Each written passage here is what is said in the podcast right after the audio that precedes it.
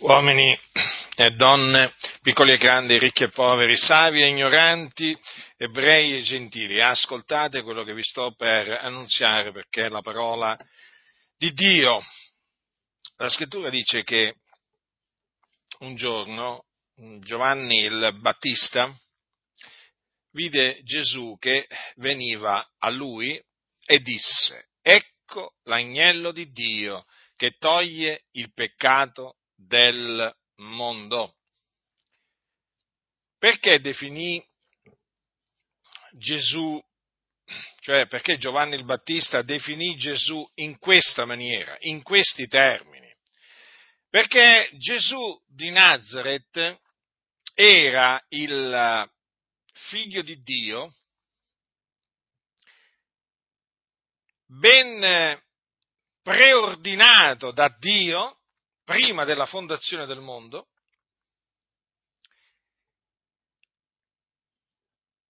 ad essere la propiziazione per i nostri peccati.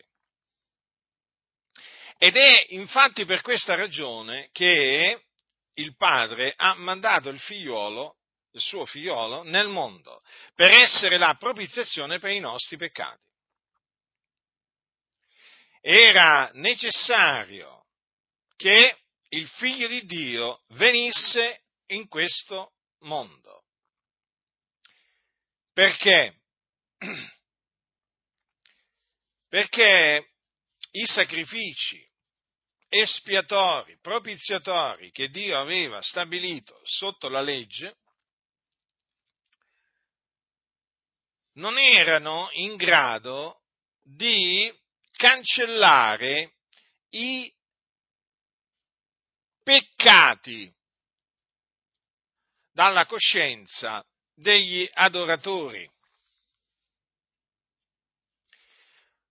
Ora Dio aveva stabilito sotto la legge che si offrissero dei sacrifici per il peccato.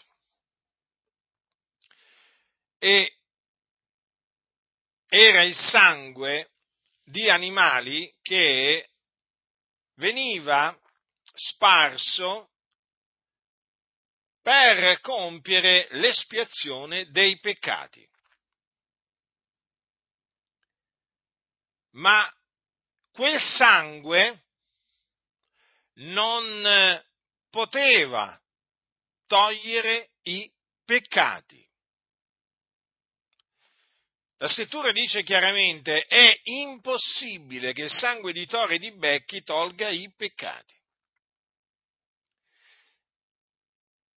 In quanto in quei sacrifici espiatori per il peccato che venivano offerti, era rinnovato ogni anno il ricordo dei peccati. Sì, perché ogni anno c'era la festa dell'espiazione, lo Yom Kippur, in cui il, eh, il sommo sacerdote doveva offrire dei sacrifici per il peccato, per lui e per il popolo. E mediante il sangue di quei eh, sacrifici venivano espiati i peccati, ma non venivano cancellati dalla coscienza degli adoratori, altrimenti non si sarebbe egli cessato d'offrirli, non avendo più gli adoratori, una volta purificati,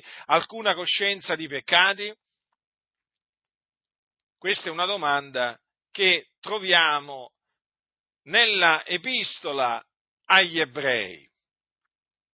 Dunque, quel sangue che di tori, di becchi che veniva offerto non era altro che un sangue che presagiva la realtà di ciò che doveva venire, perché la legge ha un'ombra dei futuri beni, non la realtà stessa delle cose.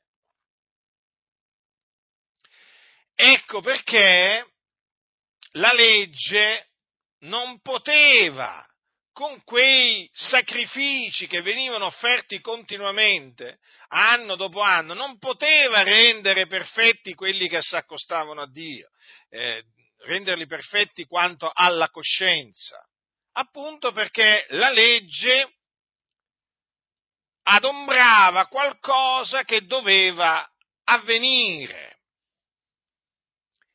E questo qualcosa che doveva avvenire era il sacrificio propiziatorio di Cristo Gesù, il figlio di Dio, il quale infatti Dio ha mandato nella pienezza dei tempi per essere la propiziazione per i nostri peccati.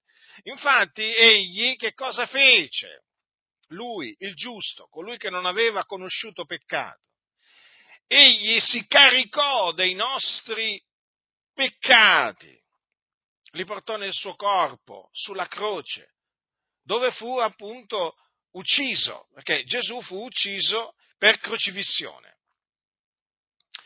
Dunque, Gesù Cristo è morto per i nostri peccati, secondo le scritture, perché così Dio aveva innanzi detto tramite il profeta Isaia ma egli è stato trafitto a motivo delle nostre trasgressioni, fiaccato a motivo delle nostre iniquità.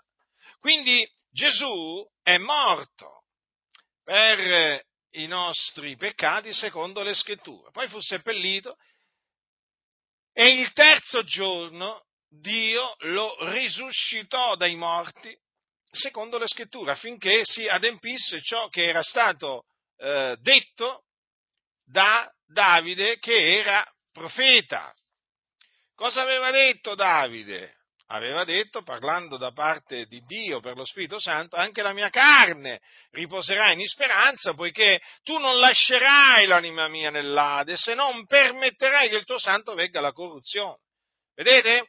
Non permetterai che il tuo santo vegga la corruzione. Infatti, il Dio non permise che il, suo, che il corpo del eh, suo figliuolo vedesse la corruzione. Davide parlò della risurrezione del Cristo, cioè dell'unto, dicendo che non sarebbe stato lasciato nell'Ades e che la sua carne non avrebbe veduto la corruzione. E così infatti avvenne. Il terzo giorno Dio lo risuscitò dai morti. Dopo che risuscitò dai morti, apparve ai testimoni che erano stati innanzi scelti da Dio.